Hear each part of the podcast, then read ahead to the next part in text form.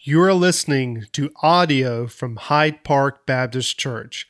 If you would like to learn more about our ministry, please visit hydepark.church.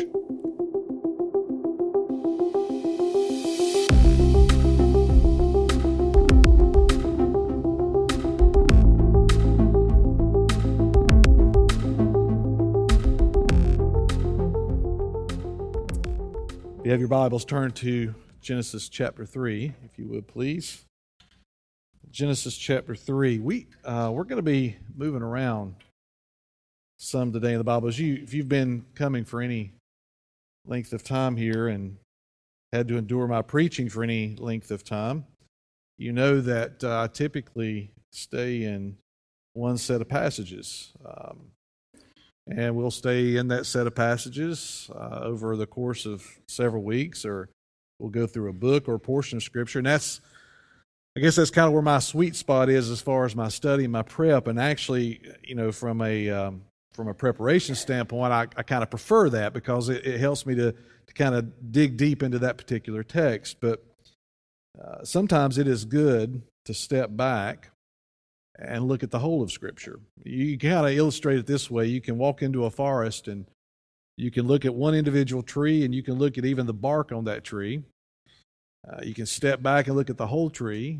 Uh, you can step back and look at the whole grove of trees in one particular area, or you can step up or maybe even fly above the whole forest and get a whole understanding of just the, the forest as a whole. Well, today we're going to be kind of flying over the forest rather than looking at one individual tree. So if you've got your place in Genesis chapter 3, I want you to kind of hold your place there.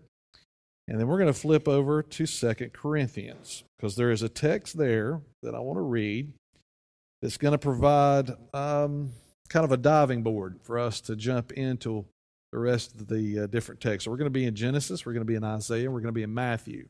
But to kind of set the table, I want to look at one verse in First Corinthians, or Second Corinthians, chapter one, and this will be a great verse for you to memorize because the the truth contained in verse twenty uh, is something that we need to remind ourselves of this this particular season.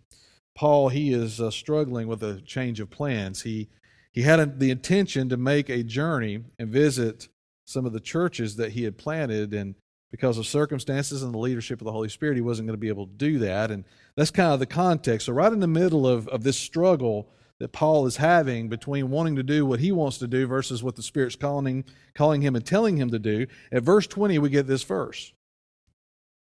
For all the promises of God. How many promises does that include? Well, thousands of promises. Uh, someone much smarter than me has pored through Scripture and has come up with some value right around 7,000 promises that God has made. So when you see that word all, uh, that encompasses all of those promises. For all of the promises of God find their yes in Him.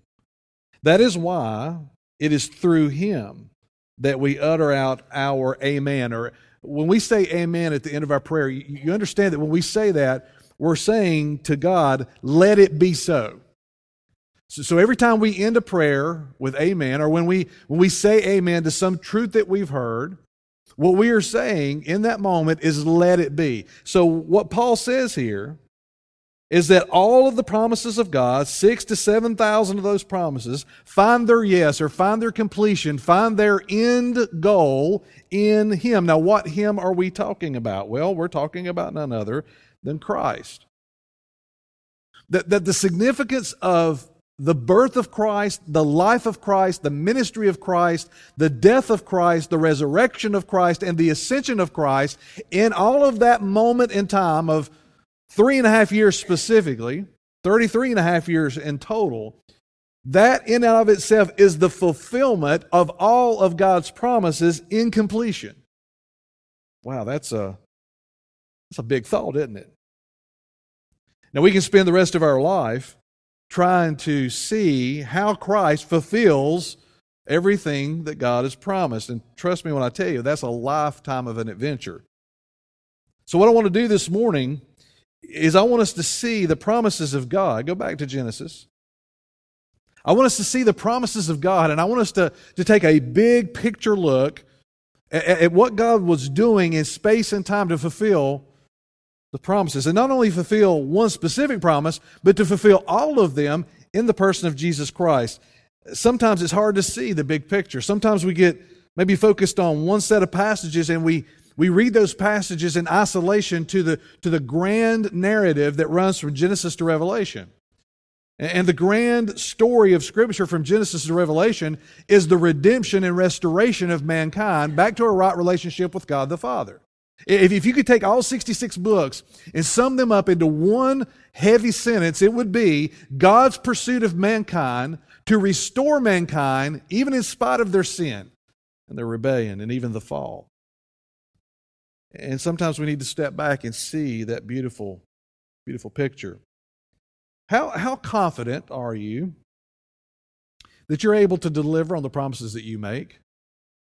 Now, there's a lot of different promises that you've made down through your life, and, and some of them you've stood by them and you've kept them for years and years and years. And then uh, there are probably times, just like with myself, that you've made promises that you didn't follow through with.